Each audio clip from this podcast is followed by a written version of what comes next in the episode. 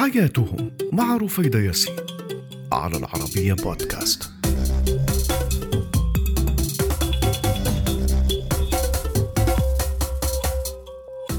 مرحبا، أنا رفيدة ياسين وهذه هي حياتهم على العربية بودكاست. واليوم الرحلة إلى القارة السمراء وتحديداً إلى جنوب أفريقيا للتعرف على قبائل زاخرة بالعادات والتقاليد والتميز.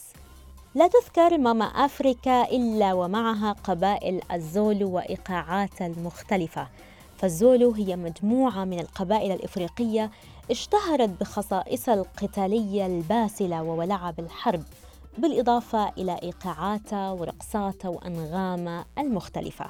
وخلال عشرينيات القرن 18 بدأت بقيادة زعيمها الشهير تشاكا بمهاجمة الشعوب المجاورة بوحشية ضارية، وسرعان ما أصبح الزولو من أقوى الجماعات القبلية بين مواطني جنوب أفريقيا.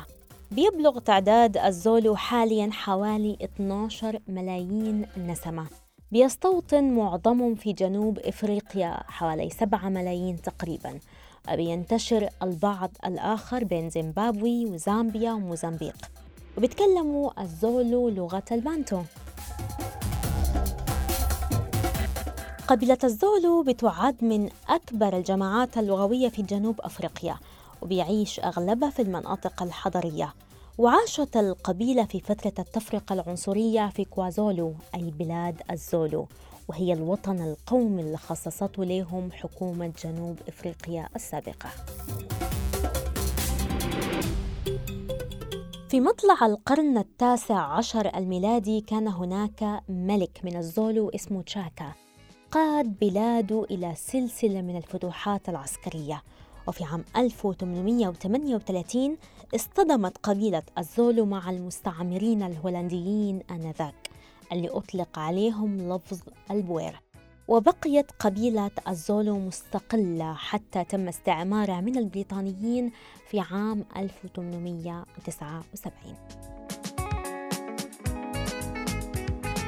قبل الاستعمار البريطاني كان أفراد قبيلة الزولو فلاحين وعمال، وأغلبهم بيشتغلوا في صناعة الحديد، وبعض منهم كانوا جنود ورعاة أبقار، وكانوا بيعيشوا في بيوت مخروطية الشكل مصنوعة بطريقة جميلة من القصب والقش، وكانوا بيصفوا البيوت في دوائر عشان يشكلوا منها قرى ويكون عندهم مجتمع خاص بهم.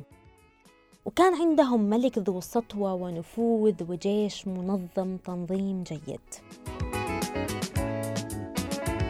من عادات الزولو تعدد الزوجات باعتبار إنه دي أحد تقاليدهم المتوارثة، وهو ما يقضي بزواج الرجل الواحد من أكثر من زوجة في الوقت نفسه. وبتتكون الأسرة التقليدية من رجل وزوجاته وأطفاله وغير المتزوجين وأولاده المتزوجين وزوجاتهم وأولادهم. في المناطق الحضرية بدأت نسبياً عادة تعدد الزوجات في التلاشي والإضمحلال، وصارت أغلب العائلات بتتكون من عدد صغير جداً من الأفراد، إلا أن البعض الآخر لا يزالوا بيتمسكوا بعاداتهم المتعلقة بتعدد الزوجات، والعدد ده ما عنده أي رقم محدد، يعني على قدر ما يستطيع الرجل أن يتزوج بيمتلك أكبر عدد ممكن من الزوجات عند بعض عائلات قبائل الزولو.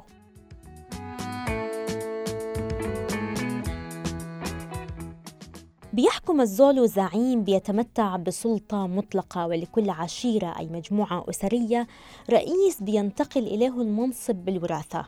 وجرت العادة بأن لا يقيم الزولو في القرى مؤخراً، بل بدأوا يعيشون في جماعات صغيرة بتربط بينهم صلة القرابة أو المعرفة، وبيطلق على هذه المستوطنات اسم الكرآل، وهي عبارة عن عدد من الأكواخ متراص في دائرة غير منتظمة، وبتضم الماشية اللي بيمتلكها أفراد هذه الجماعات، وبيتم تحويطها بسياج كبير.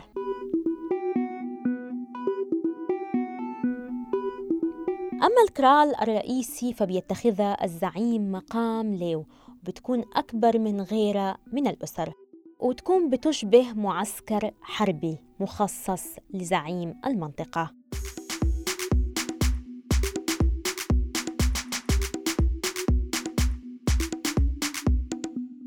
مساكن الزولو بتشيد بأسلوب بسيط مما تجود به البيئة، لأنه من عاداتهم إنهم كثيري الترحال، وأكواخهم دائرية وسقوفها بتشبه القبة، وهي مجردة عادة من النوافذ، وبابها عبارة عن فجوة صغيرة عرضها حوالي 60 سنتيمتر تقريباً، وارتفاعها بيكون حوالي 75 سنتيمتر.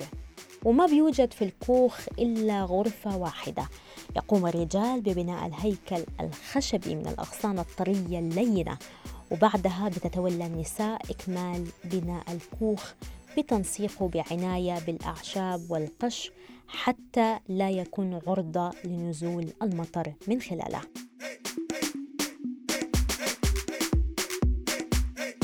قبائل الزولو بتستغل أرضها في الزراعة ورعي الماشية، كما هو الشأن في عدد من القبائل في جنوب أفريقيا، وعادة بيتولى الرجال العناية بالماشية، فيما تقوم النساء بجميع الأعمال الزراعية، لأن الرجال بينظروا للأعمال الزراعية بأنها فئة دنيا وبيتركوها للنساء.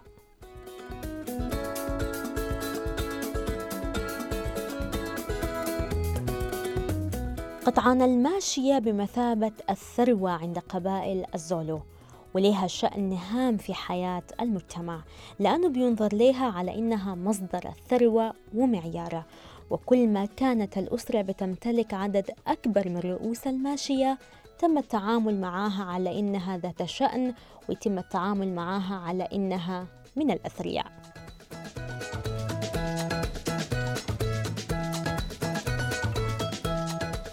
وبتستخدم قطعان الماشية في دفع المهور عند طلب الرجل للمرأة للزواج، بيتم الاتفاق على المهر بعدد معين من رؤوس الماشية، وكلما كانت الفتاة أكثر جمالاً وجاذبية كلما كان مهرها زاد عدده من قطعان الماشية.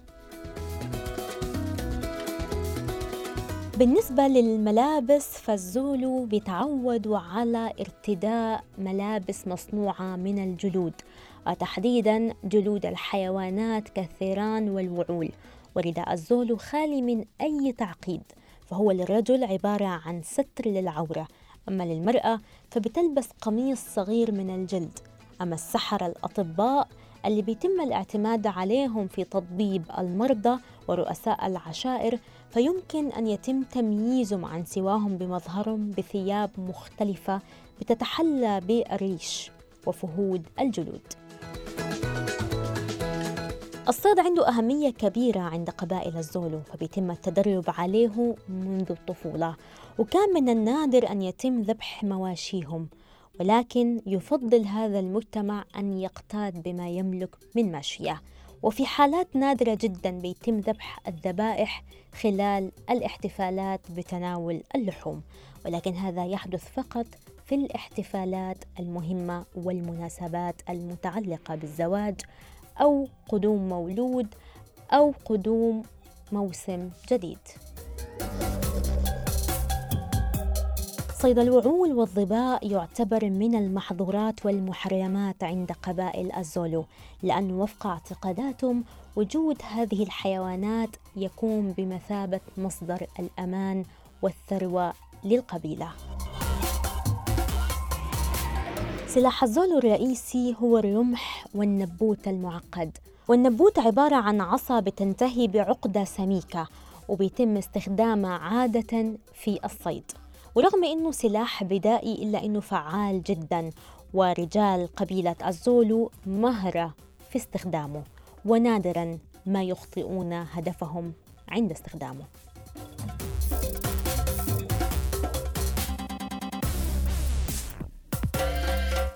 بيتم وصف الأطباء أو الأشخاص المتخصصين في معالجة أبناء القبيلة بالسحرة الأطباء، بالرغم من مكانة رؤساء العشائر، فإن السحرة الأطباء هم أصحاب النفوذ الأكبر بين مجتمع الزولو، لأن المجتمع بيعتقد أنه في وسعهم تطبيب الأمراض، ويمكن أيضاً أن يتسببوا في موت إنسان، عشان كده بيتم استدعائهم في كثير من الأحيان لممارسة طقوسهم، فهم بحسب القبيلة اللي بيعتمدوا عليهم في إنزال المطر بعد نوبة طويلة من الجفاف، وهم اللي بيتم الاعتماد عليهم في جعل المحاصيل تنمو وبيصونوها من التلف، وهم المسؤولين من تقليل أضرار فعل عناصر الطبيعة كالرياح والصقيع والأمطار الثقيلة وأي من أخطار الطبيعة. أما القرارات ذات الأهمية فلا تتخذ إلا بعد استشارتهم وفق اعتقادات الزولو، لأنه مجتمع الزولو عنده اعتقاد بأنه هؤلاء السحرة قادرون على التنبؤ بالمستقبل.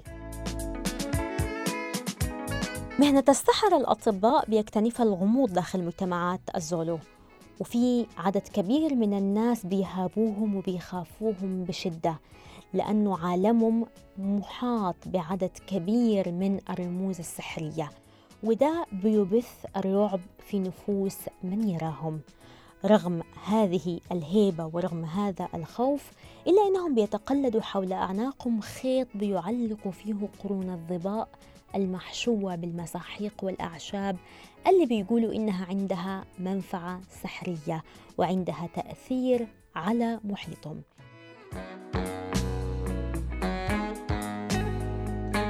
ورغم الخوف منهم ومهابتهم إلا أنهم بيتمتعوا باحترام كبير داخل المجتمع.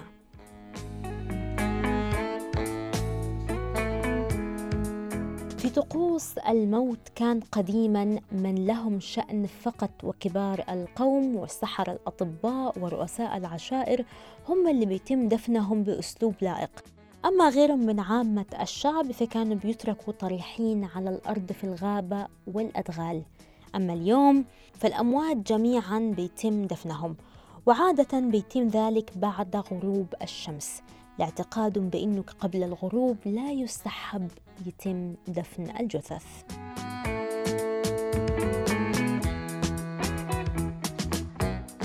عقائدياً بيؤمن شعب الزولو بوجود إله بيطلق عليه اسم إنكولانكولو، أي إله قديم جداً، وهو الذي خلق جميع الحيوانات والطيور والمياه والجبال والشمس والقمر، وبيعبد الزولو أسلافهم أيضاً، ده طبعاً وفق معتقداتهم.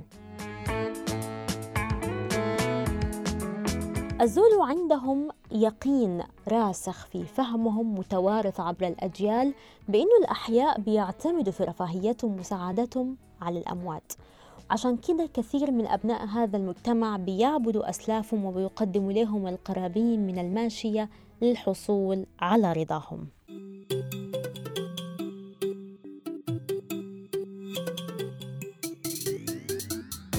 شعب الزولو عندهم رقصات شعبية وموسيقى خاصة بهم بتميزهم عن العديد من القبائل الأفريقية، وموسيقاهم وإيقاعاتهم مشهورة على نطاق واسع فقط لا يقتصر على حدود الجغرافيا الأفريقية.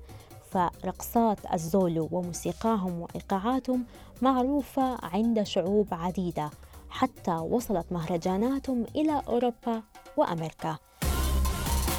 الزولو عندهم عادات مختلفة وغير متوقعة، وربما تكون غير مقبولة لدى غيرهم من الشعوب، لكن بتبقى عاداتهم وتقاليدهم مصدر فخرهم وإعزازهم ومصدر تميزهم عن غيرهم من القبائل، ببساطة لأن هذه هي حياتهم.